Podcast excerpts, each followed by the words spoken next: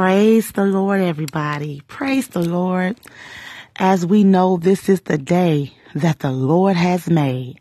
Every single day, we're going to rejoice and be glad about it. Amen. I'm so happy today is Friday. If you, uh, got my prayer on last Friday, I made this the official have some faith Friday. So amen. We're going to have some faith on this day. This morning's prayer topic is going to be on bitterness. Now I know we saved and sanctified and filled with the precious Holy Ghost. But you know, some of us can be walking around here saved, sanctified, and bitter. And so we're going to have to pray about that.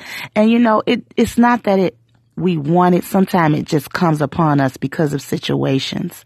But God wants us to come away from bitterness because it blocks the blessings.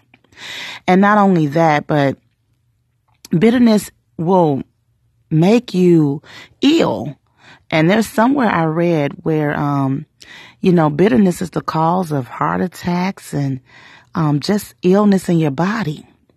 And so we have to be one that gives grace to people, that forgive people, um, you know, that uh, forgive offenses and all of that because, you know, we don't, we, and we want to give them grace because we want God to give us grace.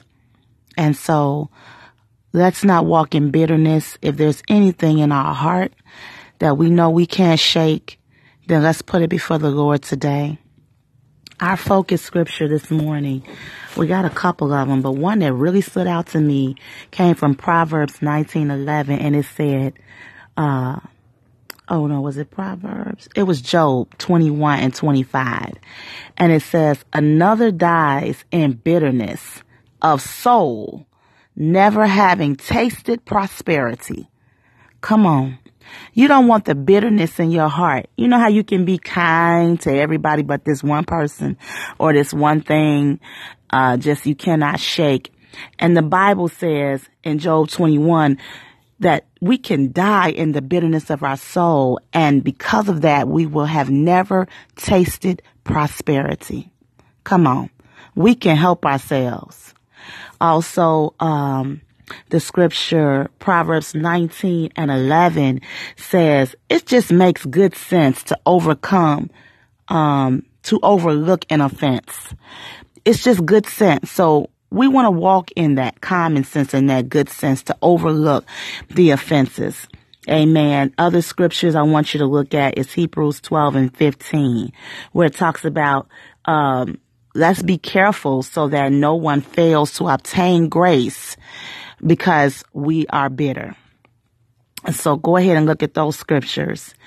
Um, and, and, and just let's come away from that. You know, let's make it a habit of forgiving, moving on and loving people.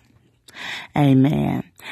Father God, this morning, thank you so much for waking us up this morning, Lord, for giving us a mind to pray. Thank you for your love for us, oh God. Thank you for your word and, and your word being a word that changes our soul, our perspective, the way we think, the way we live, our character. Oh God, we thank you for your word that's making us better people and making us better versions of ourselves more than we've ever seen before. We thank you right now, God, and we ask, Lord, um, that you would forgive us of anything we've done. And God, help us to forgive ourselves and help us to forgive others, oh God. This morning, we are praying to you that you would help us to get rid of any bitterness right now, God.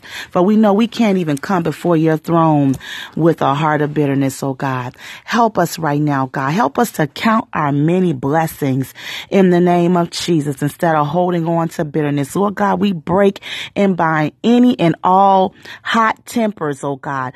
Any holding grudges, slander, envy, and strife. Anything that would breed trouble, oh God. Father God, help us not to fall into traps with people and find ourselves bitter along with them, oh God. Father, lift up our spirits, Father God. We bind up hatred and jealousy around us or within us, oh God. Help us not to block our blessings because we held on to bitterness, oh God. Father God, give us a right spirit, Father God. Help us to die daily, as Paul said. He said, I die daily to the flesh, Father God. Help us to be an example to our kids and to those who look up to us, oh God. Father God, because we handle everything, Father God, in a spirit of love and not of bitterness, oh God. In the name of Jesus, oh God, help us, oh God, to obtain the grace from you because we have given those that same grace, oh God. In the name of Jesus, oh God.